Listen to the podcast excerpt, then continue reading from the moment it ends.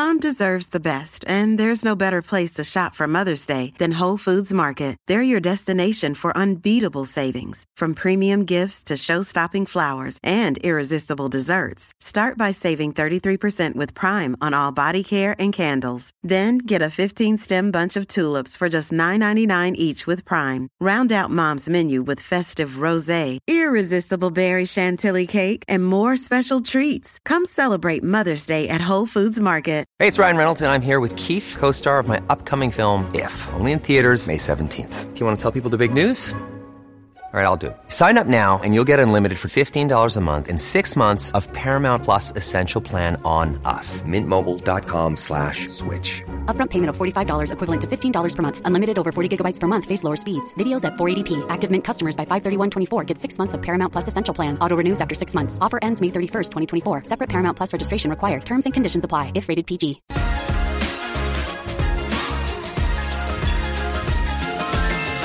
¿Qué onda, corazones? ¿Cómo están? Bienvenidos a un episodio más de este podcast. Recuerden que es un espacio seguro de plática, chisme y aprendizaje de todo tipo de temas con todo tipo de personas. Y hoy tenemos una invitadaza. Yo estoy muy emocionada. Tenemos con ustedes a la doctora Laura. Ay, muchas gracias, Luz. Gritos eufóricos. Desde aquí los escucho.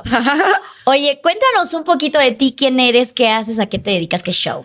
Pues soy doctora, me especializo en sexología clínica. Eh, hago contenido en redes sociales sobre salud sexual, sobre pues salud para personas de la comunidad y básicamente eso. Me encanta, yo soy fan tuya, de verdad, desde mucho antes y tuve el honor de compartir contigo la nominación en los premios Elliots. Y Sí. algo que me encantó donde yo dije, necesito que venga y hable, es con el speech que hiciste cuando posteaste la nominación. Y lo recuerdo súper bien, o sea, me hizo mucho ruido porque tú decías que esta, mm, pues este discurso de ámate a ti mismo y sé siempre tú y siempre fiel y que no sé qué, es muy fácil cuando caes en la heteronorma, eres la estética que todo mundo, eh, homo- homogéneo, no, ¿cómo es? Es normativa. Eh, ajá, normativa. Bueno, el chiste es que cuando eres la persona bonita, blanca, delgada, heterosexual y todo eso, es muy fácil poder hacer este discurso. Pero cuando vas a contracorriente, igual y es, pues es otro show, es otro mundo. Entonces, he visto muchos de tus stories donde hablas de que es, eh, hay un- una Laura antes y después, ¿no? Que antes era súper femenina y morías por casarte y todo eso. Entonces, yo muero, muero, muero porque nos cuentas no solamente tu historia de cómo eras antes, sino esta transición que te llevó a encontrar tu identidad, a amar tu identidad y hacer de que esta soy yo y la aporto y cómo ahora, al tú amar esa persona, amar tu, eh, amar tu yo de ahora y mostrarte súper segura, eh, te has vuelto incluso un lesbian crush de todas las mujeres, porque ya Ay, la- las mujeres te dicen de que, güey, qué mujerón. Entonces, bueno, empecemos con el antes de. Perfecto. Antes quiero enseñarte mi foto. Trae Así apoyo, está lista. trae apoyo visual, así que van a tener que ir a YouTube a verlo, ¿eh? Se la voy a, sí, te la voy a enseñar aquí, te la, te la voy a pasar para que también la muestres. No. Pero esa era yo antes de heterosexual. También te la voy a pasar para que la puedan proyectar. Ahí lo que le podemos proyectar. Pero bueno, Cabello largo y todo. yo ¿Cuántos años tenías aquí? Ahí 23, ¿Cuántos años tienes ahorita? 29. O sea, es una transición bastante rápida. Es todo pasó muy rápido. Yo toda la vida, bueno, antes de los 23 años pensé que era heterosexual. Pensé que me encantaban los hombres. Yo me vestía súper femenina, intentaba ser hiper femenina, no solo femenina, sino hiper femenina, con mi pelo larguito, maquilladita, como que buscaba mucha aprobación de los hombres. Y realmente cuando me di cuenta que me gustaban las mujeres ya tenía 23 años y yo era una persona súper homofóbica. Nada más me di cuenta porque me enamoré así de que casi ya la fuerza de que ah, ya, ya no puedo negar mis sentimientos, pero pues ahí va más o menos la historia. ¿Por qué crees que eras homofóbica? ¿Cómo fue esto de ser homofóbica? O sea, ¿qué nivel eras de repelar? No, hombre, no manches. Yo veía a dos gays en la calle agarrados de la mano besándose y hacía cara de asco y decía, ¿por qué hacen eso aquí en la calle? ¿Qué pedo? No, es una falta de respeto. Se van a ir al infierno, a la madre. Yo era muy católica. Yo iba a misa no de, no solo los domingos, sino de lunes, martes, miércoles, jueves y viernes. Todos los días iba a misa a las seis y media de la mañana. No. Y mi mamá iba conmigo, entonces, pues cuando ya sabes que comulgas cuando no tienes pecado, entonces, pues si yo pecaba, no comulgaba y mi mamá se daba cuenta de que, oye, ¿por qué no comulgaste? ¿Qué pecaste? Y que no sé qué. Entonces era como que un miedo constante de estar en eh, así como pura Claro. para, para recibir el, el cuerpo de Cristo. y, y pues sí, era como que una trampa muy grande para mí la religión. Mi mamá de hecho decía que tenía el don de temor de Dios porque yo no podía no podía decir mentiras por miedo a, ir- a irme al infierno. O sea, este, eh, la lujuria. Yo era una niña bien cachonda, así de que súper cachonda. Yo me acuerdo que de chiquita me masturbaba con todos mis juguetes y yo no sabía que, que lo que hacía era masturbación. Ya de eso lo entendí a los 10 años, que como que estaba en una plática con mis amigos y de que, ah, sí, la masturbación y hacían como que el gesto así como que de, de que, "Uh". y yo, a la madre, lo, lo que yo hago es masturbación, entonces es un pecado. Y a partir de ahí, a los 10 años, yo le dije a Dios de que, te lo juro, Dios, que ya no me va a masturbar. Y esa promesa duró 10 años. Hasta los 20 años fue cuando otra vez decidí masturbarme otra vez. ¿Y llegaste a tener parejas hombres? Sí. Bueno, no novios, eh, pero sí, es que yo estaba obsesionada con los hombres. No sé cómo explicarlo. Me han preguntado de que si alguna vez me enamoré y yo lo pienso y digo, es que yo no me enamoraba, yo me obsesionaba porque yo tenía muy clara la visión que, que de mi futuro, digamos, yo quería mi sueño, mi gran sueño siempre fue así como que la imagen que me viene es yo sirviéndole la comida a mi esposo. yo toda así de que femenina, de que con mis hijos y todo. Y así, pues sirviéndole el plato, siendo ama de casa. Esa era mi aspiración de vida. Entonces, pues justo como era mi aspiración y lo que siempre se me ha dicho que tenía que hacer, yo pues tenía mis metas de que, a ver, a los 23 ya tengo que estar casada, ya tengo que tener mis hijos, todo. Entonces, cuando veía a un hombre que cumplía las características que, que yo decía, ah, pues sí, mis características eran súper así. Quiero un hombre alto, más alto que yo para yo verme femenina, porque algo que quería ocultar siempre era mi masculinidad. Yo siempre fui masculina, pero siempre intenté ocultarlo. Entonces decía, no, un hombre que sea barbón, musculoso, alto y decente. Eran mis requisitos.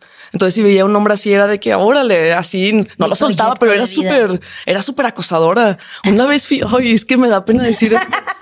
Oh, puta madre. Bueno, una vez fingí tener cáncer para llamar la atención de un hombre. ¿Cómo? Le dije, güey, es que me voy a morir. Necesito- mi último sueño es Necesito, mi, mi sueño es que seas mi novio y así. Y pues así ¿Y estaba yo. funcionó? No, no funcionó. No, no mames, no, no. No finjan que tienen chicas, no funciona. Y justo como yo era muy cachonda, esto nunca se me quitó. Entonces yo, yo tenía deseo de coger y lo único que tenía a mi disposición pues eran los hombres. Yo de chiquita no sabía que se podía, que a una mujer le gustaba a otra mujer. O sea, ¿Nunca no- habías visto una pareja de No, lesbianas? mi mamá me lo guardó súper bien. Ella, o sea, sí, sí fue una educación muy restrictiva y como antes no estaban las redes sociales, yo no tenía visión de muchas cosas. Entonces, de chiquita yo sí sabía que, por ejemplo, me acuerdo que yo aprendí a, a hacer trucos con el trompo nada más para impresionar a las mujeres. O sea, mi sueño de, de aprender el trompo era de que, que las mujeres estuvieran alrededor mío y yo pasarles el trompito así. Desde ahí ya mi- mis deseos de dominación. Pero yo no, como, como cuando agarras a una niña de la mano, te dicen, ah, es amiga. Y cuando agarras a un niño es de que, ah, es tu novio. Entonces como que el sentimiento es diferente, pero dices, ah, entonces lo que siento por mi amiga es amistad, no amor. Porque no, no sabía que se podía. Ok, pero sí tenías ya estos indicios de sí me gustan más las niñas, Es pero que- obviamente van a ser solo mis amigas.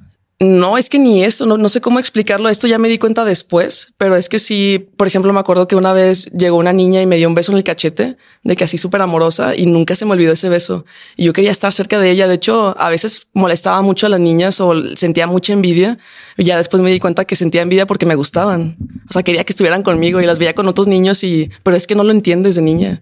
Claro, más si nunca lo ves, y es la, la importancia de la, de la, ay, se me fue el nombre, que se muestre la diversidad de la representación. No, y eso también lados. es otra historia ya cuando me di cuenta, pero bueno, ahorita vamos a eso.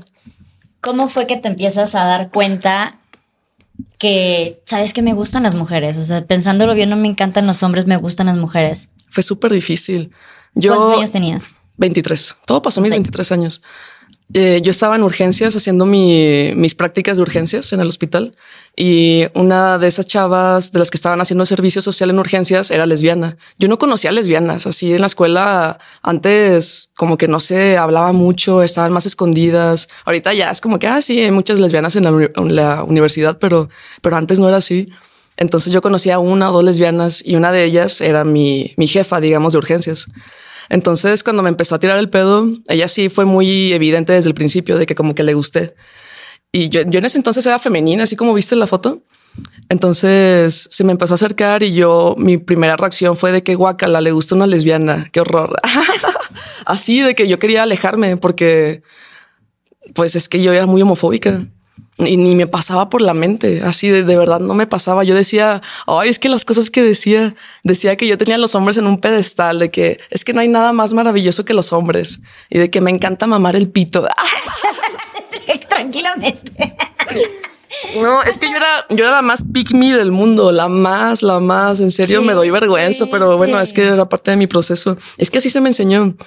O sea, agradarle a los hombres, complacerlos. Yo pensaba que disfrutaba el sexo con los hombres hasta que cogí con una mujer que dije, a la madre, no, no disfruto nada con los hombres. O sea, más bien mi disfrute era darles el placer de que ya cuando darles placer era de que ah, ya cumplí mi, mi, mi papel aquí y ya. Que digo, esa, esa enseñanza la tienen también en las personas heterosexuales. O sea, las mujeres es como que nuestro máximo es que ellos se vengan. Por eso siempre el orgasmo siempre se enfoca en la eyaculación del hombre, ¿no? Es como que si hay eyaculación del hombre, fue un buen sexo y lo demás no importa.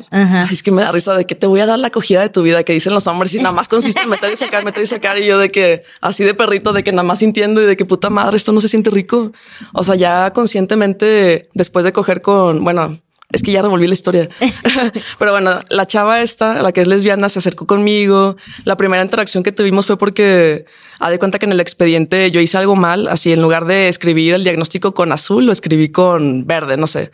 Entonces me pusieron un reporte y esta chava me mandó un mensaje por Instagram y me dijo de que, oye, este estaba súper mal este reporte, tú, haces, tú atiendes muy bien a los pacientes y que no sé qué. Y así empezamos como que a hablar. Y como estaba de mi lado, yo dije, ah, bueno, está bien.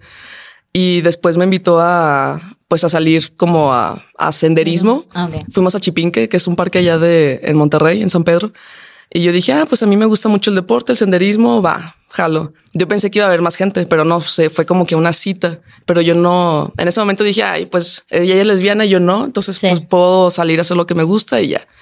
Entonces me acuerdo que. y tu homofobia no decía, pues sí puedo ser amiga de una lesbiana. Es que ya me estaba cayendo bien. Cuando me, cuando me apoyó que, de que ah, tú sí atiendes bien a los pacientes y que esto no, no, merecías este reporte, como que ya me empezó a caer bien.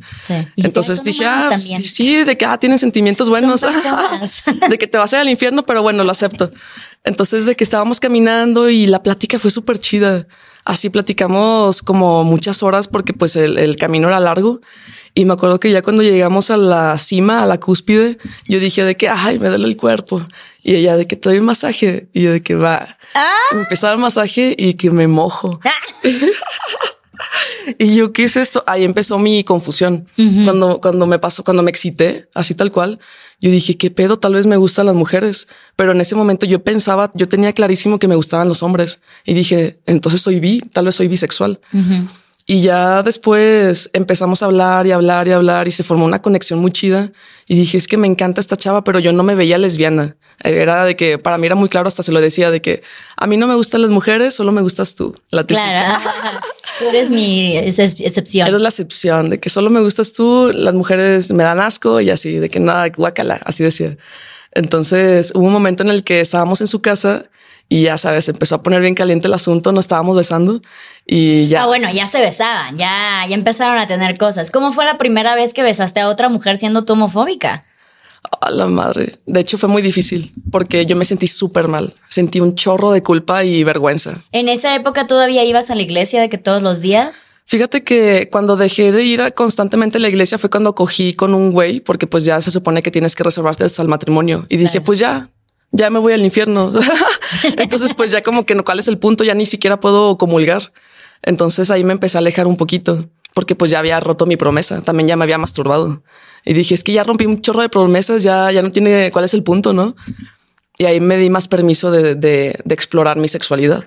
Okay. Entonces nos estábamos besando y cogimos yo, la verdad, esa primera vez que cogí, me sentí, o sea, tuve mucho placer, pero no pude hacer nada, de que yo me quedé impactada así, de que no podía tocarle las boobies, no podía hacer nada, de que yo estaba así de que, ¿qué está pasando? Y después de coger con ella, yo, yo entré en shock y dije, es que esto está mal, esto no debe ser, o sea, somos dos mujeres, no podemos estar así cogiendo, esto me sentí sucia, porque todavía tenía muy arraigadas muchas cosas. Entonces yo le dije, ¿sabes qué? Necesito coger con un güey. Entonces después de coger con ella, cogí con, con el, mi, ¿cómo se dice? Pues el que tienes así los martes, no sé. Tu corguito, le digo yo. Ándale.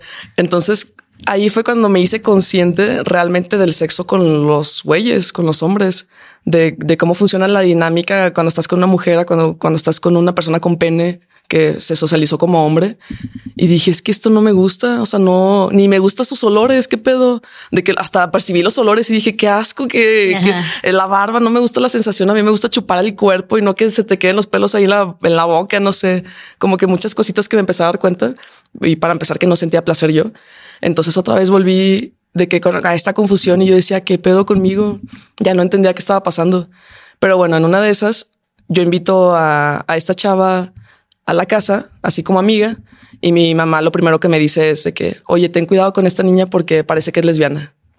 Y yo de qué puta madre. Y, y la verdad, en ese momento yo también dije algo muy homofóbico, que ya ni me acuerdo qué fue, pero me arrepentí un chorro. Como de, ay, mano, qué asco o algo así. Ay, de que, ay, no, guacala, así también. Y me sentí mal porque pues yo también ya me estaban gustando, el, bueno, ella ahí en ese, en ese momento no reconocía que me gustaban las mujeres, pero al menos sí ella. Entonces al día siguiente le escribí una carta a mis papás así de que explicándoles el asunto. O sea, ¿les, les dijiste que andabas con ella y todo? Sí. O sea, fue bastante rápido. Todo, es que yo no podía aguantarme así. era imposible. O sea, me sentía muy mal de hablar mal de ella. y mi mamá hablaba mal de ella. Entonces decía, tengo que tomar una decisión. No puedo estar así de hipócrita de que besuqueándome con ella y luego llegaba a mi casa de que, ay, sí, guacala, que asco las lesbianas. Claro, tú no pasaste por ese proceso de para que no se den cuenta voy a ser aún más homofóbica de no, sí, uh, porque mucha gente pasa por eso, ¿no? No, y, con mi mamá, para ella fue muy difícil porque yo siempre lavaba a los hombres, así de que no, me encantan los hombres, de que los hombres, siempre hablaba de hombres. Entonces, cuando le escribo la carta, le digo de que mis confusiones, cómo me siento, de que al principio yo de cuenta que les dejé la carta en la mesa y en la mañana me fui al hospital, tuve guardia, entonces regresé al día siguiente y no me escribieron nada en todo ese día. Y yo dije, qué raro que no me hayan escrito de que ningún mensaje, así como que me preguntaba si se había leído la carta o no. Entonces de que llego y lo que veo es a mis papás sentados en la sala. Y yo de qué puta madre, así, nada más están sentados. No. Y yo, pues estoy con mi mochila, estoy posguardia y mi mamá dice un chiste que ni me acuerdo qué dijo, pero pues dijo un chiste.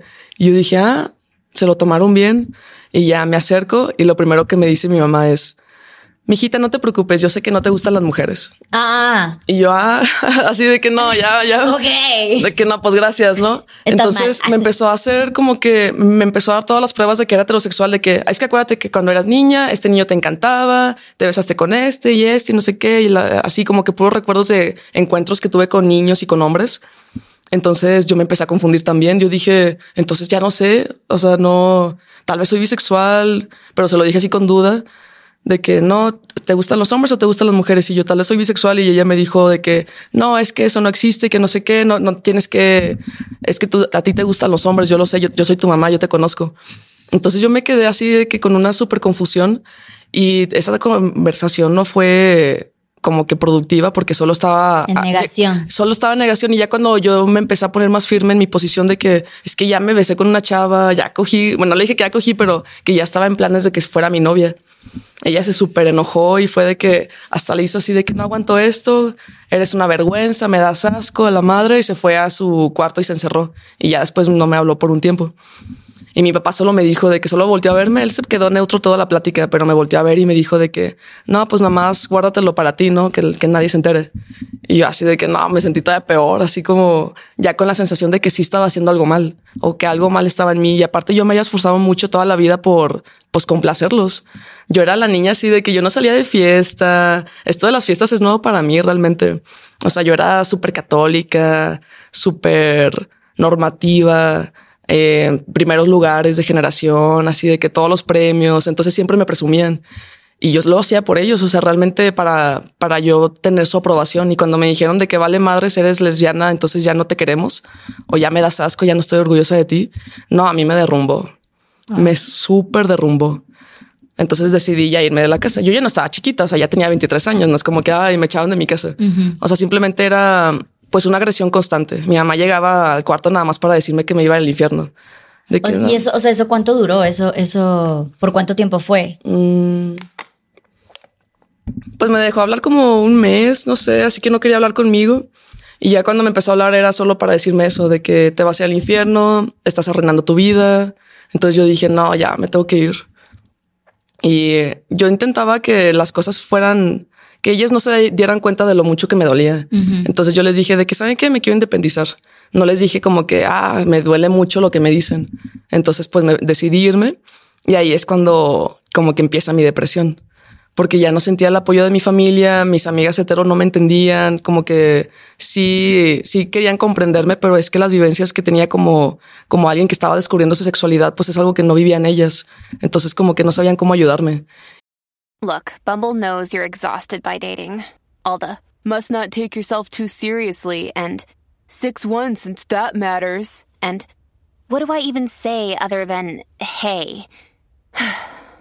well, That's why they're introducing an all new Bumble with exciting features to make compatibility easier, starting the chat better, and dating safer. They've changed, so you don't have to. Download the new Bumble now.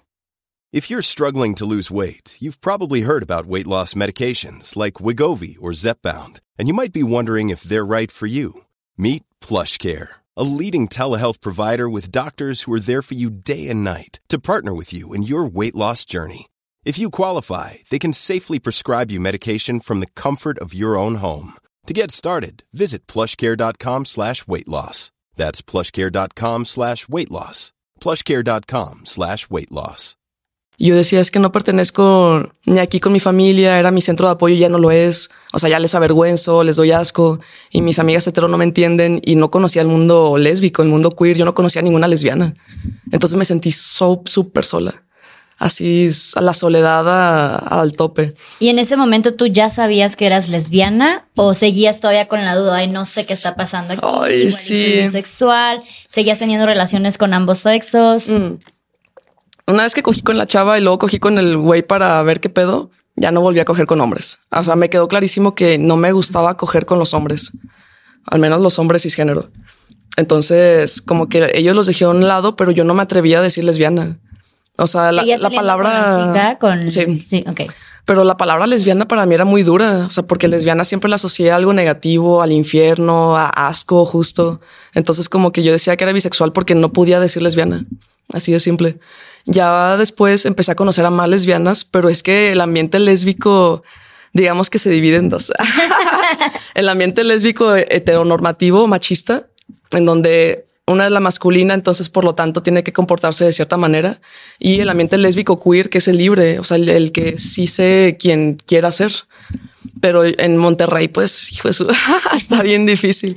Entonces yo me fui al lado machista y empecé a salir con un, chorro de chavas. Yo tenía la super intención de aprender a coger. O sea, yo dije, voy a ser la mejor cogienda acá de que quiero aprender, quiero tener experiencias con mujeres. Descargué Tinder y así como no sé, como si me hubieran puesto un cohete en la cola. Puta. Yo estaba cogiendo y cogiendo y cogiendo con un chorro de chavos. Y en una de ellas, yo en ese momento todavía era femenina, todavía era como estoy en la foto. Ya. En, en una de esas cogidas, cogí con una chava que era masculina entonces, así de que la típica de que a la mañana la cogidita y, te pones la ropa así de, tu compañera o de tu pareja. Y yo me puse la ropa masculina de, ella y me sentí súper bien. Yo no había experimentado la masculinidad. Yo hasta ese entonces todavía seguía replicando pues los comportamientos tanto celotípicos como normativos de heterosexual. O sea, yo me comportaba como heterosexual con un güey prácticamente, porque yo buscaba más las mujeres masculinas. Ok. Eh, entonces ya me puse la ropa masculina y dije, ala, me siento sexy, me siento más yo. Y fue cuando me empezó a dar la idea de cortarme el pelo. Porque muchas chavas con las que salía, si tenían el pelo corto, yo decía, es que qué chidas se ven, tal vez si me queda el pelo corto. Eh, y en ese entonces, pues todavía los domingos iba con mi familia, pero me vestía femenina. O sea, me, me vestía súper femenina. Y yo dije, ¿cómo le voy a hacer para cortarme el pelo sin que mi mamá se asuste o que me... O sea, yo lo que quería es que me, que me quisieran, vaya. Entonces le dije de que mira mamá, se me están haciendo entradas. Al menos no dijiste cáncer otra vez. Ay, qué oso. Ay, ni me recuerdes, no manches. Este le dije, no, hombre, es que como siempre me, pongo el chongo, se me están aquí haciendo mis entradas. Entonces me dijo la de la estética que lo mejor es que me corte el pelo. Me encanta. fue mi excusa, así fue de que... ¿Te creyó? Sí. Me dijo, ah, sí, sí, es que ella también, ella fue modelo, entonces la, la belleza le preocupa mucho. De hecho, hubo un tiempo en el que yo fui una niña gorda y sufrí bullying por eso. Y aparte a mí me bajó a los ocho años. Entonces, realmente, si me ves en las fotos, yo me veía físicamente muy diferente a mis amigas, a mis compañeritas que no les había bajado, que estaban planas, flaquitas, yo toda alta, me sentía un monstruo. Entonces, ah, chis, ¿por qué te dije eso? Saca todos tus Ah, entonces yo buscaba mucha aprobación, o sea, de ahí vino mi necesidad de sentir aprobación de todas partes para que no me hicieran daño, para que no me pegaran, para que no me aislaran. De hecho, yo comía en el baño y mi hermano estaba conmigo en la primaria y siempre le chismeaba a mi mamá que no tenía amigos y mi mamá así de que, ¿por qué no tienes amigos?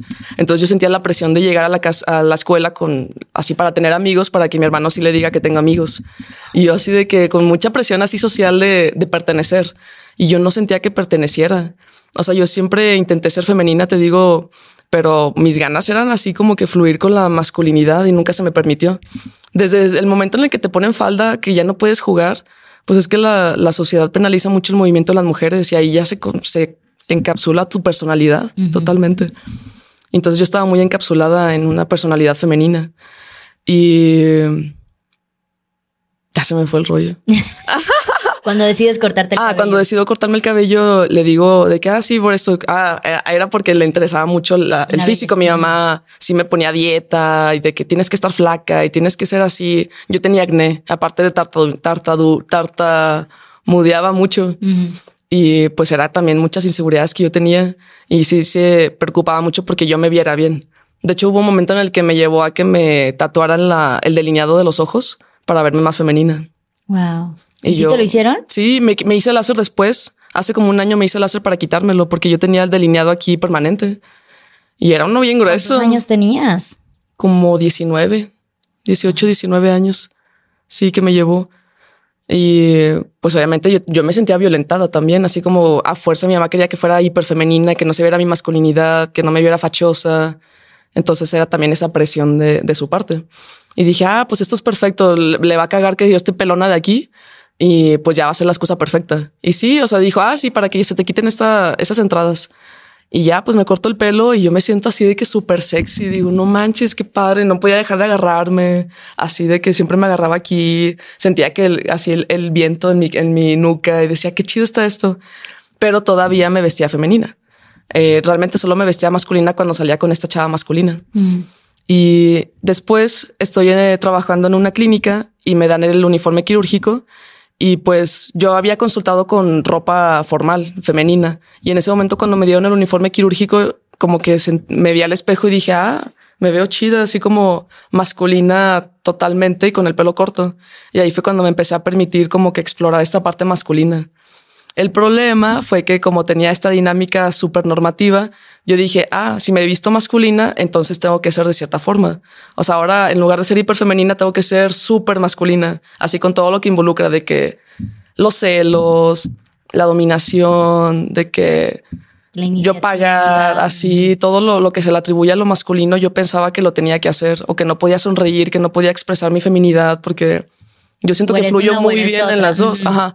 O era femenina o era masculina. Entonces, después, cuando ya me empezó a vestir masculina, hasta cuando hablaba con las chavas masculinas, parecía que era una conversación de güeyes. Algo comentaste en algún momento en tus historias que incluso transformaste tu voz, que tú Ay, usabas sí, tu voz para no. ser más femenina. Sí, sí, mi voz era, pues es que de hecho me preguntan actualmente de que si me meto testosterona o algo y de que no, yo siempre, yo no me meto nada, yo, mi voz es así, mi cara es así, soy así. Entonces cuando intentaba ser femenina, justo era una inseguridad que yo tenía, mi voz, porque yo la quería ser femenina. Entonces hablaba así como, no sé cómo, ya no, ya no me sale, pero apretaba un chorro la voz y a mí me dolía hablar, así de que después de hablar con cualquier persona, yo por eso era muy introvertida porque era muy agotador. Wow. Era súper agotador ser femenina, portarte de- comportarte de cierta manera, apretar la voz, encajar, complacer. Era mucha energía.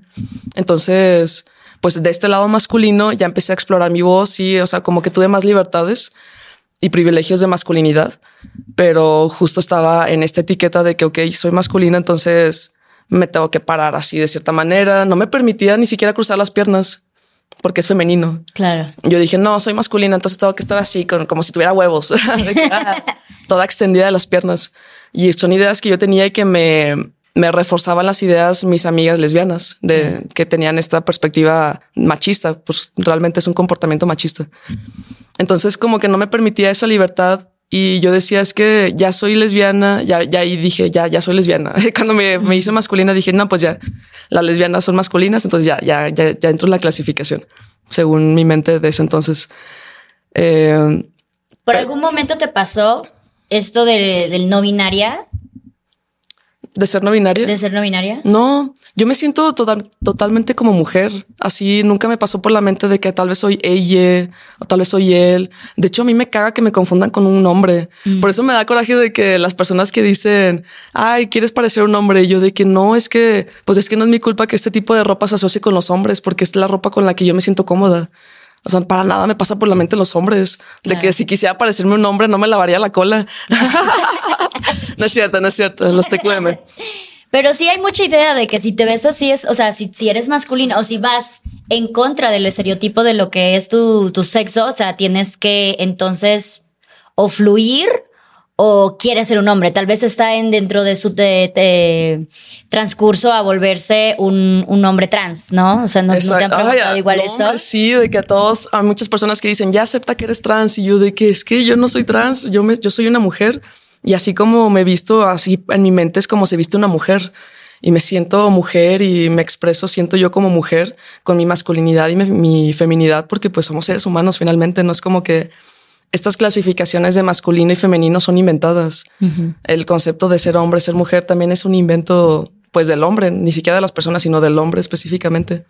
Ya después con el concepto de personas no binarias como que tuvimos más fluidez y más más capacidad de ser nosotras mismas, pero seguimos encapsuladas en el binarismo. Entonces yo sí estaba muy encapsulada en esos conceptos de que tengo que ser de esta manera, pero no me sentía libre. O sea, era de que super fuck girl, así de que ah, las masculinas se cogen a todas y así, como que tenía dinámicas muy machistas. No, no, realmente no me sentía libre. Y por eso es que entré en esta depresión así de que sentía otra vez la soledad de que se supone que ya estoy en mi ambiente y no me siento yo. O sea, no, no, no siento que pueda, ni siquiera puedo abrir las piernas así de que para sen- no, no puedo ni cerrar las piernas más bien para sentarme así como que expresar mi cuerpo. Y ya como que me empieza a transformar cuando llegué a la Ciudad de México ¿Hace cuánto tiempo llegaste aquí? hace dos años.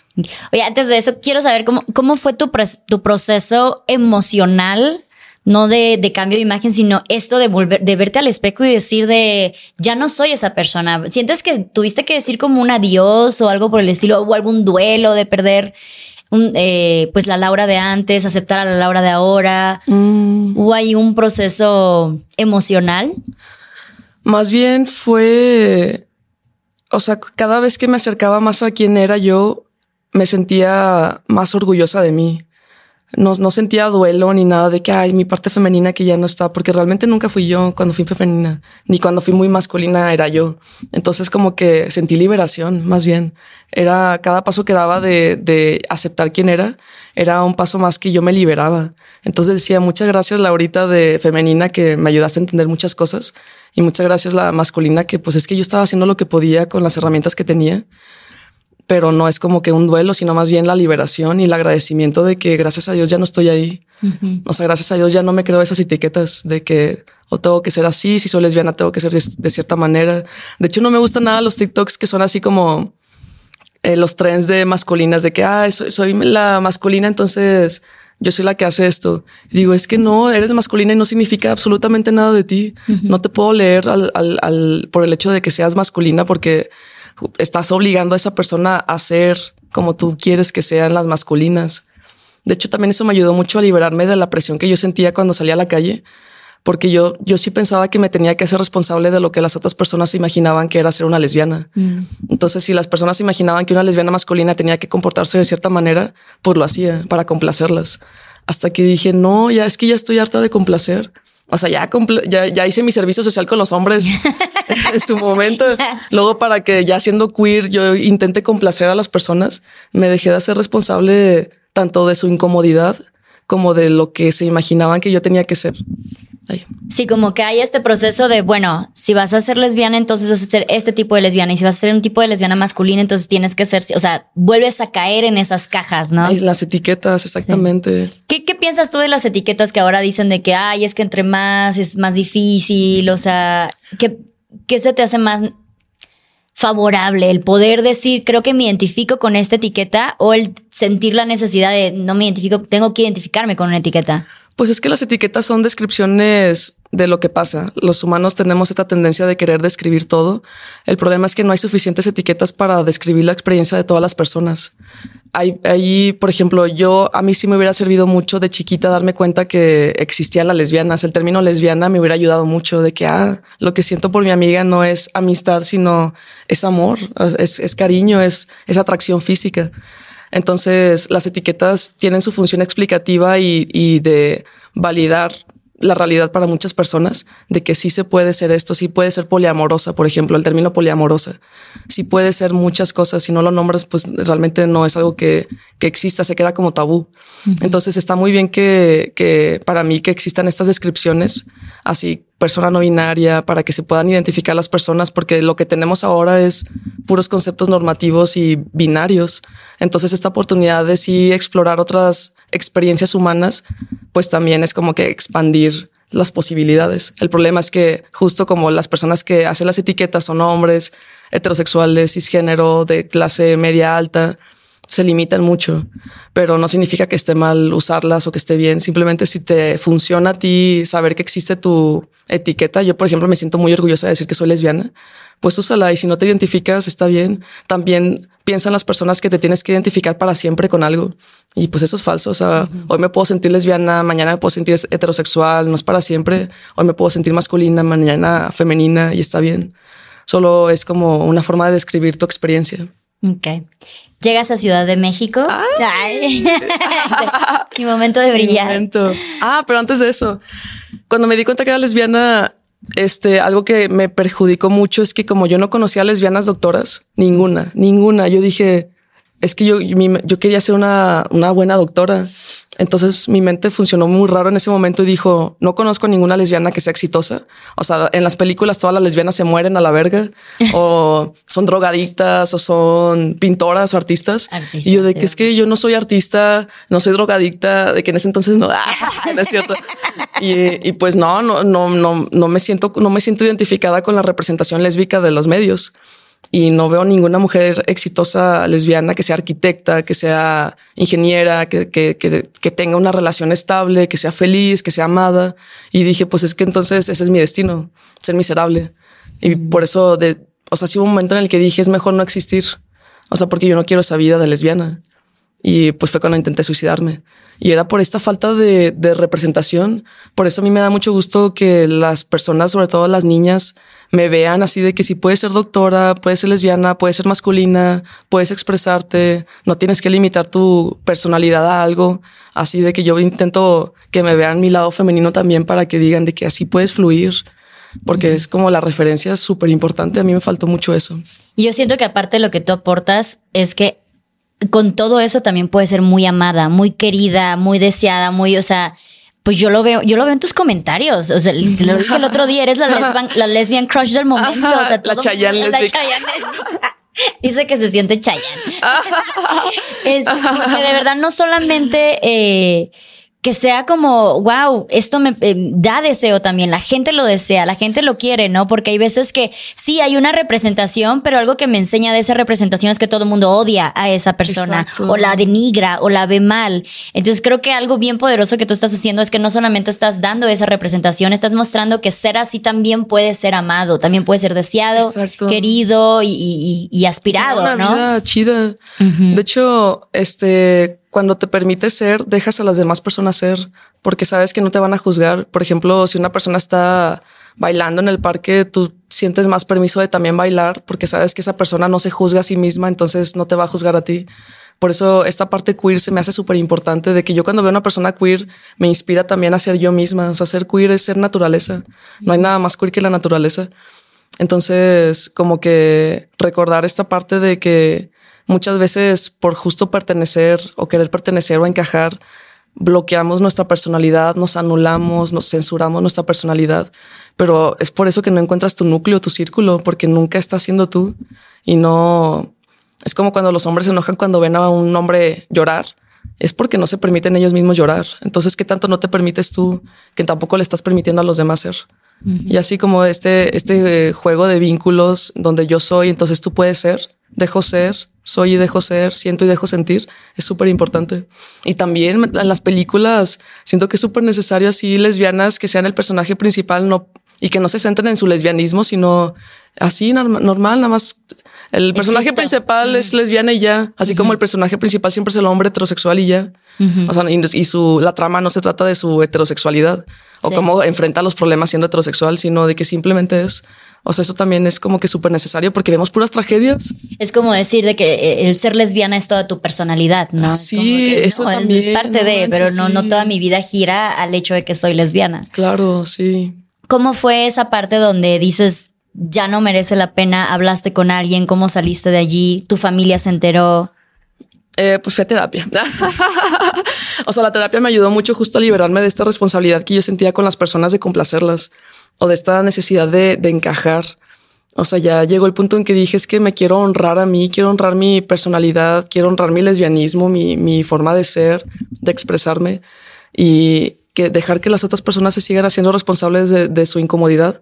Antes, cuando yo sentía que incomodaba a alguien, o sea, yo era de que, ah, la estoy incomodando, entonces me voy para no incomodar. Y ahora es de que ni madre es tu incomodidad, tú la trabajas, tú la gestionas porque es tuya, no mía. Entonces eso me siento que me liberó bastante. ¿Cómo ves dentro de la incomodidad? Porque a mí también me pasa de que dices, no conozco, entonces quiero poder expresarme, preguntarte, hablar de manera correcta y respetuosa porque quiero aprender, pero a, su vez también puede ser en algunos casos morbo o cómo, cómo tú funcionas con estas personas que tienen pues esas dudas o esa incongruencia o que te digan de, ay, él, no soy ella, ay, ella o cosas así que no es porque te quieran hacer sentir mal, sino simplemente, pues sí, como estamos tan acostumbrados a ciertas eh, categorías, estereotipos y todo eso, pues claramente vienes a hacer un cortocircuito, lo que contabas el otro día de tu clase de, de, Zoom, que te veían, y pero tu nombre decía Laura. Ah, sí, de que la maestra de que así un cortocircuito. Es otra persona. Ahorita va a venir Laura, ¿verdad? Entonces, ¿cómo manejar tanto de tu parte como esperas tú que reaccionaría la otra gente a estas situaciones sin que sea incómodo? Es que yo no me siento incómoda conmigo, entonces es algo que, que transmites, de que yo sé que que no hay mucha representación, que no hay mucha información al respecto. Sé que existe la homofobia y la acepto. O sea, si yo me empiezo a negar de que quiero que todo el mundo esté informado y que, piense como yo, eso es imposible, es algo que nunca vas a controlar. Another day is here and you're ready for it. What to wear? Check. Breakfast, lunch and dinner? Check. Planning for what's next and how to save for it? That's where Bank of America can help. For your financial to-dos, Bank of America has experts ready to help get you closer to your goals. Get started at one of our local financial centers or 24-7 in our mobile banking app. Find a location near you at bankofamerica.com slash talk to us. What would you like the power to do? Mobile banking requires downloading the app and is only available for select devices. Message and data rates may apply. Bank of America NA, member FDIC. Y entonces como desde esta, desde esta compasión, yo siento que tengo más compasión porque yo también fui así. Entonces me proyecto de que, ah, yo también era así. Yo también hacía la pregunta de que quién es el hombre en la relación. Entonces digo, pues es que cada quien tiene su proceso. Y si la persona tiene la disposición de escuchar, entonces yo también tengo la disposición de, pues de hablar, de, de, de educar, que ni siquiera es algo que tenga la obligación, porque muchas veces sí se sienten con la obligación de, de informar, así de que, y sobre todo las preguntas que no son tanto para informarse, sino para humillar o para, no sé, hacerte sentir mal cuando la pregunta se ve así de que, ay, entonces eh, es que la verga y que no sé qué, te falta una buena verga, por ejemplo, que lo dicen a veces en serio de que no, es que no te han cogido bien. Y es como desde esta parte de, de reconocer el proceso de esa persona y saber que yo no tengo la obligación de, de reaccionar a todo lo que veo y escucho. O sea, si una persona se me acerca y me hace una pregunta, yo no tengo la obligación de, de educarla ni responderle. Simplemente puedo tomar la decisión de, de, dejarla ser. Si es una persona homofóbica, la dejo ser homofóbica y yo me sigo centrando en mí, porque yo sigo sintiéndome orgullosa de mí. O sea, esa parte de sentirse orgullosa de quién eres es súper importante. La culpa y la vergüenza no es algo que sentían nuestros ancestros y ancestras. Eso es algo, o sea, el pecado original es una idea que viene de Europa nuestros ancestros y ancestras era de que el orgullo de ser quienes son porque se sabía naturaleza. Y te digo, no hay nada más queer que la naturaleza. Entonces recordar esa raíz que tienes de que la vergüenza y la culpa no, no nos pertenecen, es algo que nos enseñaron a tener. Y ya como desde el orgullo de decir, me, me, encanta quién soy, estoy orgullosa de mí y tú puedes ser tú porque a mí no me afecta, las palabras no me pueden hacer nada físicamente. O sea, si no me involucro, no me pueden hacer nada. Entonces ya es como que otra herramienta que tengo de, de decidir si quiero explicar o no quiero explicar algo. Ok. Sí, porque decías igual que en comentarios de que te dicen muchísimo de eres hombre, eres hombre, eres hombre. y los dejo ser, así como yo me dejo ser, también los dejo ser a ellos de que eres homofóbica y está bien, pues es que pues no tengo nada que ver contigo, ni te topo, de que yo voy a seguir siendo yo. Entonces puedes decir lo que quieras porque yo también tengo esa libertad de decir lo que quiero y lo que pienso. ¿Cómo fue tu llegada a la Ciudad de México que empiezas a explorar más? No, Me encanta que va la tercera vez que intentamos llegar y ah, sí, cierto. Ah, Ciudad de México. No, es que lo, lo, primero que vi para empezar fue así una pareja de mujeres agarradas de la mano y dándose un beso. Y yo de que, ala, ¿qué onda? O sea, tú aquí se puede. Aquí, aquí se permite. Tú hasta ese momento en Monterrey nunca habías expresado atracción, o sea, sentimientos públicos con una pareja, con una Es mujer. que te voy a decir. Tengo TDAH. Este, cuando yo empecé a vestirme masculina, hubo un momento en el que iba caminando a la calle y me escupieron de que pinche machorra y me escupieron. Y yo no tenía nada segura mi, mi identidad. Es como yo apenas quería, me, me, me, empecé a sentir bien de que cómo me vestía y luego recibir ese insulto y ese, esa agresión física me hizo así, me tumbó. Y a partir de ahí como que yo me escondí más. O sea, yo no me mostraba tan lesbiana, digamos, para así decirlo, estereotípicamente en, eh, en el mundo exterior. Entonces, cuando llego a la Ciudad de México y veo que sí se, que se tiene ese permiso de expresarse, digo, no manches, aquí sí me puedo expresar, aquí sí puedo ser yo, o sea, sí puedo caminar sin, sin miedo a que me escupen o, o algo así. Y empecé a ver estas personas queer que yo no había visto en Monterrey. Y, y con queer te digo así, es como son las personas que se permiten ser quienes son sin etiquetas, sin, sin juzgar, que saben, que entienden el boy shaming. Casi siempre son personas del grupo minotar, mino, mino, Minoritario. minoritario. Entonces son personas que reciben discriminación y están más conscientes de la realidad. Y cuando empezó, empiezo a tener esta convivencia con estas personas, digo, es que no, no tengo que ser masculina. O sea, realmente si tengo este permiso, yo me doy este permiso de fluir. O sea, justo es, eso es, es fluir y ya empiezo a entender que sí hay personas que piensan como yo, que, que sí pertenezco a un espacio, que sí hay un espacio para mí en este mundo y ya me empiezo a sentir perteneciente. Y es cuando empiezo a dejar lo que el mundo exterior, que ya no me importaba tanto, pensara de mí. Es como que pues es, ya, ya no me identifico con la, la sociedad heteronormativa, sí con la sociedad, digamos, queer. Entonces, pues ya lo que quieran pensar ellos está bien porque ya ahora tengo este grupo, este espacio seguro donde puedo ser yo y donde sé que sí hay más gente como yo, que eso también es súper importante, saber que sí hay gente que piensa como tú. Claro, sientes que, por ejemplo, para una persona que vive en una provincia donde claramente no, no se ve nada y es la queer del grupo o el queer del grupo, sí sientes que, no sé, igual podría, no necesario, no ser necesario, pero sí podría ser un mejor espacio para esa persona buscar un grupo de, de gente queer. Sí, eh, aunque sea digital, eh, encontrar tu espacio no siempre va a ser posible porque por las ubicaciones, porque no hay internet o lo que sea, pero al menos saber que tú te puedes formar ese espacio seguro. O sea, con este entendimiento de que no eres la única persona que sufre este tipo de cosas de discriminación, que no eres la única persona mujer, digamos, que quiere ser masculina, que quiere ser amante de mujeres. Entonces, reconocer como que lo primer, el primer paso es aceptar quién eres y tú misma formarte del espacio seguro, porque no siempre vas a contar con la gente también. No, incluso como tú decías, tú tenías un grupo de amigas que todas eran heterosexuales. ¿Qué pasó con ese grupo de amigas? Pues ya no las hace mucho que ya no hablo con ellas, la verdad. Es que ya me integré también en este grupo que digo, es que me encanta estar aquí, o sea, me encanta no tener que dar explicaciones cuando estás en un grupo donde no te entienden tanto, pues, por ejemplo, lo digo en los espacios que son más heterosexuales, de que a ver cómo cogen las lesbianas y de que preguntas así que, que digo, es que no, no quiero explicar, o sea, yo quiero pasar un rato chido, ¿no? Eh, y si hay momentos donde digo, ah, bueno, sí tengo ganas. Me gusta la mala vida. tengo ganas de mala vida. Este, pero ya con cada vez, cada vez con menos miedo de expresarme, de permitirme ser. Porque ya lo estoy, estoy dejando atrás lo que las otras personas piensen. Sus sentimientos ya no me corresponden. Y todo, y eh, llegas aquí hace dos años, ¿no? Sí, ahora sí. Eh, ¿Tendrías que 27 años? 26. 26. O sea, fue, un, fue cosa de tres años todo este proceso. ¿Cómo fue? Digo, ya sé que no es tu responsabilidad, pero presentarte a la gente que te conocía de antes, presentar tu nueva persona, tú, este soy yo. O sea, un chorro. ¿Cómo fue para, eh, pues, esa comunicación de, ala, pues, ¿qué te pasó? ¿Qué te hicieron? o qué show?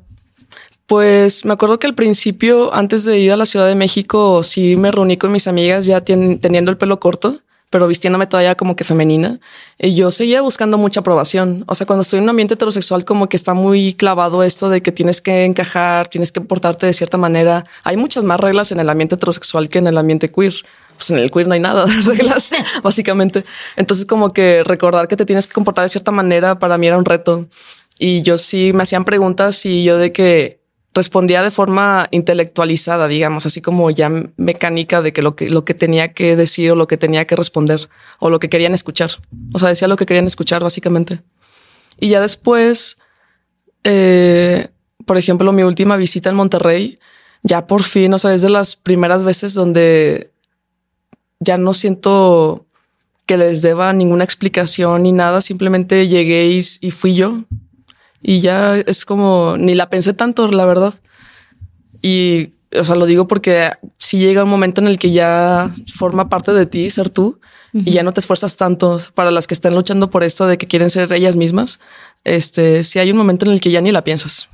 ¿Sientes que también tenga mucha influencia el hecho de que pues eres una persona de éxito, eres una figura, un caso de éxito, figura pública, eh, la gente te desea y todo este show. ¿Sientes que eso también da como validez a tu cambio, o sea, que digan, eh, pues es que si hubieras terminado como estas ideas de lesbianas que antes veías, pues igual y toda esta transformación no hubiera, no hubiera valido la pena, por así decirlo. Entonces, que el hecho de haber salido adelante, que hayas tenido éxito, que te vaya bien, que estés segura, que estés en una buena posición, también le da más validez a todo este cambio y por eso la gente es como que, bueno, o sea, le salió bien, entonces le funciona. Sí, sí. Yo no me sentía como referente así lésbico hasta, hasta como hace un mes que, decía de que, ah, no, sí, sí, sí, sí sirve. de que, ah, sí, sí está funcionando, ¿no? Cuando me escribían de que, ah, gracias por, por mostrarte quién eres y todo esto, yo decía, es que sí ayuda que vean a alguien así. Yo tenía mucho miedo de mostrar mi vida. Yo no la quería mostrar porque justo pensaba que tenía que hacer algo, así como yo empezaba a ver que las chavas estaban muy de que, ah, la doctora, ay, qué sexy y todo. Y dije, ah, entonces tengo que ser sexy. Y otra vez es encapsularme. Ya no quería salir de la casa. Decía, es que la gente espera que yo sea sexy, no sé. O espera que sea muy sexual, o espera que sea muy masculina. Entonces ya eh, como que me empecé yo a limitar mucho mi actividad, ya no quería salir. Mm. Y luego dije, chingue su madre ya. O sea, es que no, otra vez es que es que es, es, una tendencia. O sea, sí tenemos esta tendencia a lo que nos dicen que les gusta a la gente, como que pues encapsularnos para justo seguir gustándoles. Y pues es tomar esta libertad de que lo mismo, es, es volver a lo mismo de no hacerte responsable de lo que otras personas imaginan que eres. ¿Cómo te sientes con esa responsabilidad de ser referente? No, ni la pienso. O sea, de que haya ni, ni sí, como. son números, solo son números. De que no, no, ni me meto a ver los números ni nada. De que solo quiero, o sea, solo pienso en mi yo de niña y decir es que esto me hubiera servido mucho ver a una mujer así como la que estoy siendo ahorita me hubiera servido bastante. O sea, hubiera quitado muchas dudas, hubiera, me hubiera sentido orgullosa desde el principio, no hubiera tenido tanto miedo, tanta culpa, tanta vergüenza de ser quien soy. Hubiera sabido que sí existe la posibilidad de que a pesar de que seas lesbiana, a pesar de que seas masculina, puedes tener una vida chida, puedes tener una relación estable, puedes tener amor, te pueden querer. Entonces como que eso para mí se empezó a ser muy importante. Y dije, no, sí quiero enseñar mi vida, o sea, sí quiero que vean que se puede. Y creo que eso es bien, bien un, punto muy importante porque creo que cuando mucha, o al menos eso es lo que se ve en la tele, cuando personas dicen, sabes qué, soy gay, soy trans, soy eh, queer, como que uno de los primeros comentarios que les dicen desde el amor es que me preocupa la vida tan difícil que vayas a tener. Ay, sí. Entonces, mucha gente yo creo que dice de, güey, yo no, no, me, no me quiero meter en eso. O sea, escojo mi cárcel, mi cárcel va a ser no ser yo misma, a ser yo misma y vivir esta otra cárcel. Entonces, como que mucha gente se, se esconde por allí, ¿no? Sí, son decisiones que tomas. O sea, hay momentos en donde mi seguridad sí se ve atentada, digamos, y me muestro muy lesbiana. Y es un contrato que tengo con la sociedad por el hecho de vivir en una sociedad homofóbica eh, estoy consciente que hay lugares en donde yo tengo que decidir no ser yo, por ejemplo, o no darle la mano a mi pareja o no hacer ciertas cosas para que no me agredan físicamente. Pero es estar consciente de que son, son, siguen siendo tus decisiones. O sea, si quieres encajar está bien, pero que sea una decisión tuya y que estés consciente de que lo estás haciendo por encajar o que si estás anulando tu, personalidad o te estás anulando a ti misma. Del 1 al 10, ¿cuánta um, homofobia recibes al día? Mm, mil. es que es que es cosa de todos los días. Pues es que donde me pare siempre va a haber señoras que me ven feo, que quitan a sus hijas de mí. O sea, que hasta les, tapan los ojos como si estuviera encuerada. No sé, yo de que hay. eh, sí, estoy, sí estoy encuerada. Perdóname, Laura, pero yo te he visto en varias ocasiones y si vas, sí, sí. vas casi encuerada. Pero como que la cara de asco de muchas personas es todos los días. O sea, eso es todos los días. De, el hecho de salir, no, es que no es mi intención ser una manifestación lésbica. El mundo me ve como una manifestación lésbica, como que quiero confrontar a las personas. Yo soy cero de peleas. O sea, realmente solo quiero ser yo. Y eso para muchas personas es como inaceptable. ¿Cómo puede ser una mujer lesbiana masculina y andar caminando así como si nada, no libremente y bailando? Porque a mí me gusta bailar, así de que estoy escuchando música, estoy bailando. Entonces, pues es todos los días y es aceptar eso. Si están viviendo este proceso lésbico o, homosexual o queer, eh, de una vez acepten que existe la homofobia y es algo que van a vivir toda la vida, pero no significa que tengan que ser infelices por eso. Les digo, la incomodidad no es de ustedes, es de esas personas. No les corresponde que ellas mismas trabajen sus incomodidades, no, no, no, se vinculen con esa incomodidad porque no, no les pertenece hablábamos de los libros de la SEP que, que causaron tanto revuelo, precisamente porque siempre que hablamos o que se habla de pues los diferentes núcleos familiares, eh, las familias homoparentales, las eh, parejas homosexuales, las personas queers, trans, siempre lo ven como que si se habla de eso con los niños es adoctrinamiento. Pero la gente está muy acostumbrada a hablar de heterosexualidad, de patriarcado, de normativa, de cómo debemos de ser, y eso no es adoctrinamiento. Entonces, ¿cómo, cómo ves tú este mundo de eh, si tú quisieras a las nuevas generaciones, cómo, cómo poder, no sé, influir de manera positiva? El decir, güey, existimos, ¿sabes? Y estas familias existen y este tipo de núcleos familiares existen y este tipo de personas también existimos y eso no nos hacen con menos valor o mayor valor que las otras personas. Es que es mantener a las infancias en una ilusión de que, ah, así como a mí me, me mantuvieron una burbuja de ilusión de que solo existe la heterosexualidad y eso me hizo sufrir muchísimo. Me hubiera ahorrado tantos traumas y tanta, tanta culpa si yo hubiera sabido que está bien ser lesbiana, que, que, que existen para empezar las lesbianas. Entonces, la que es lesbiana ya es, que es gay ya es. Entonces, lo único que haces es por postergar el sufrimiento que va a tener por no sentirse perteneciente a lo que tú le estás diciendo que tiene que ser.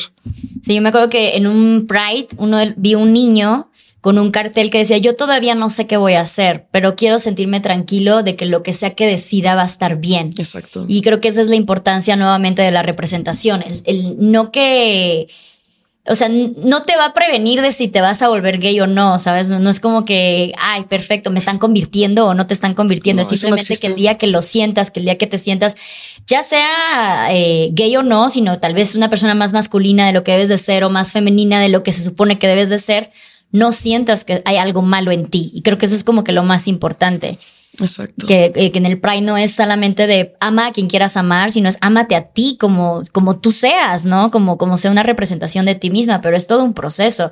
Incluso en gentes este, eh, eh, heterosexuales es como de, güey, a mí me gusta tener el cabello corto y siento que ya estoy choqueando porque no soy lesbiana, ¿sabes? Eso también de que, o sea, es que puede ser quien quiera ser, así como Barbie, de que, o sea, no tienes que ser lesbiana para vestirte masculina, no tienes que ser gay para ser un hombre femenino. Eso, eso siguen siendo cápsulas, siguen siendo inventos y siguen siendo etiquetas que no, que, que son antinaturales. Desde que nos ponen un un camino que seguir, ya estamos siendo antinaturales. Entonces recordar eso de, de, escuchar tu cuerpo es honrar tu cuerpo, honrar tu, tu persona y qué quieres ser, o sea, ser honesta contigo misma.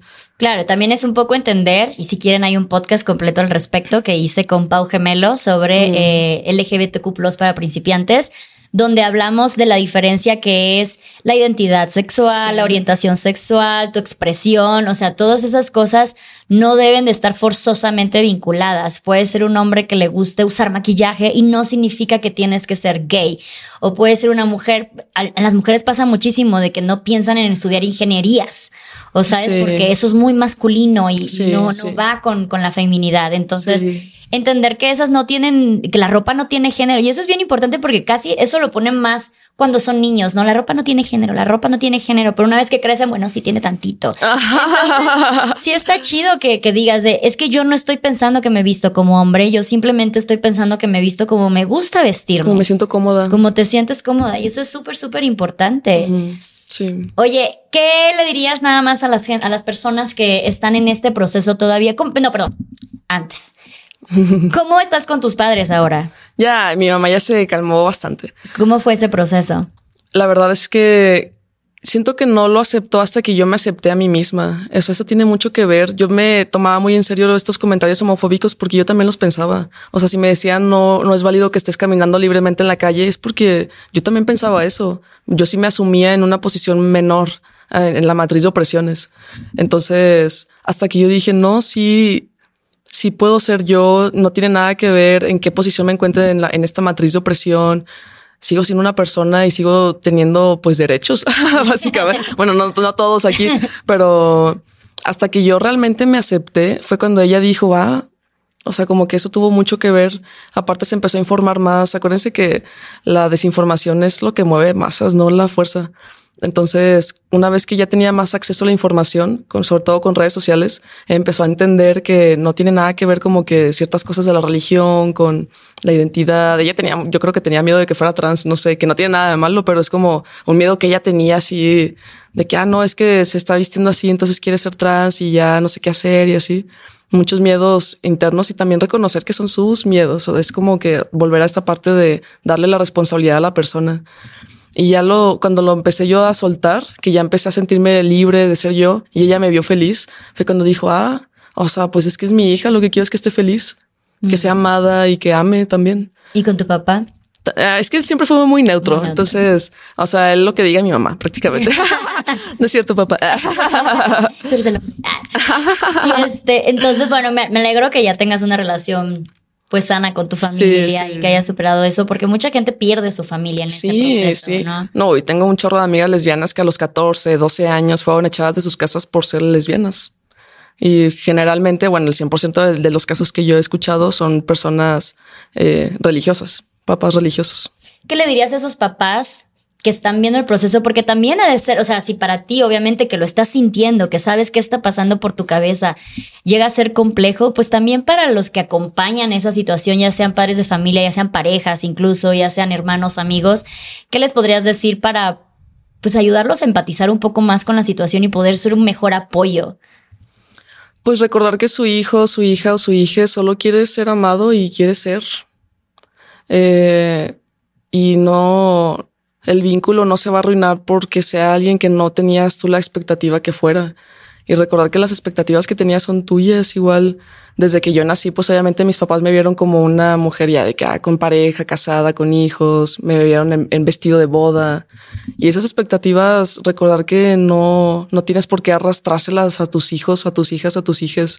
Y es un sufrimiento muy grande el hecho de que tú no aceptes eso. Entonces, como, o sea, un papá le diría de que, güey, ya agarra el pedo, no mames. de que solo deja ser. O sea, eso es lo que va a hacer a, tu criatura feliz. Y para mucha gente que lo que esto precisamente significa eh, infelicidad, ser infeliz por, por todas las complicaciones sociales a las que se van a enfrentar, porque dicen, no, es que a mí lo que me preocupa es mi hija, mi hijo, ¿no? De todo lo que va a sufrir y yo le quiero evitar esos problemas. Entonces, ¿qué, tranquilidad le puedes decir que, güey? No, pues es que ya le está diciendo que su vida va a ser horrible. O sea, ya, ya tú misma lo estás creyendo porque probablemente también tienes ese pensamiento. Mm. Eh, cuando un papá o una mamá este, reconoce a, a, a su hija, a su hijo o su hijo, eh, no sé, trans o de la comunidad y dice, ah, todo va a estar bien. Esa es una gran esperanza para esa persona. O sea, yo si hubiera tenido el apoyo de mis papás, de que todo va a estar bien, tú vales algo, o sea, tienes un espacio aquí en el mundo y es válido y, y me encanta quién eres, estoy orgullosa de ti. Es como, son palabras de afirmación muy importantes. Muchas gracias por compartir tu historia. Me, me, parece muy interesante siempre que la compartías. Era así como que quiero saber más. Así que muchas gracias por haber venido a este espacio. Cuéntanos un poco de dónde te pueden encontrar en las redes sociales. Sí, eh, eh, uso más Instagram y TikTok como Doc Laura Salazar, así en todas las plataformas, pero uso más esas dos redes sociales. Y tiene un contenido súper informativo, súper educacional, mucho sobre medicina y cosas salud sexual. salud sexual. Está bien, bien interesante. Genuinamente soy tu fan. Me gusta muchísimo todo lo que haces y muchísimas gracias por venir a este espacio. Muchas gracias por invitarme. y muchas gracias a todas ustedes que vieron y escucharon este episodio. No olviden que nos pueden apoyar si les gustó con un like, un comentario, compartir, suscribirse al canal, denle seguir también en las, en las redes de Spotify. Nos vemos en el siguiente episodio. Chao.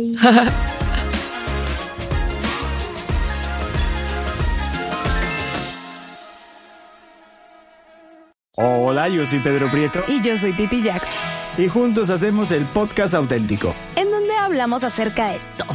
Hablamos de tu expareja. Tu soltería. De tu matrimonio. Tu paternidad. Y todo esto. Con tu pareja. Tienes que escucharnos en cualquier plataforma de audio. Y no te olvides que aquí se tratan temas que tú también piensas y no te atreves a decir.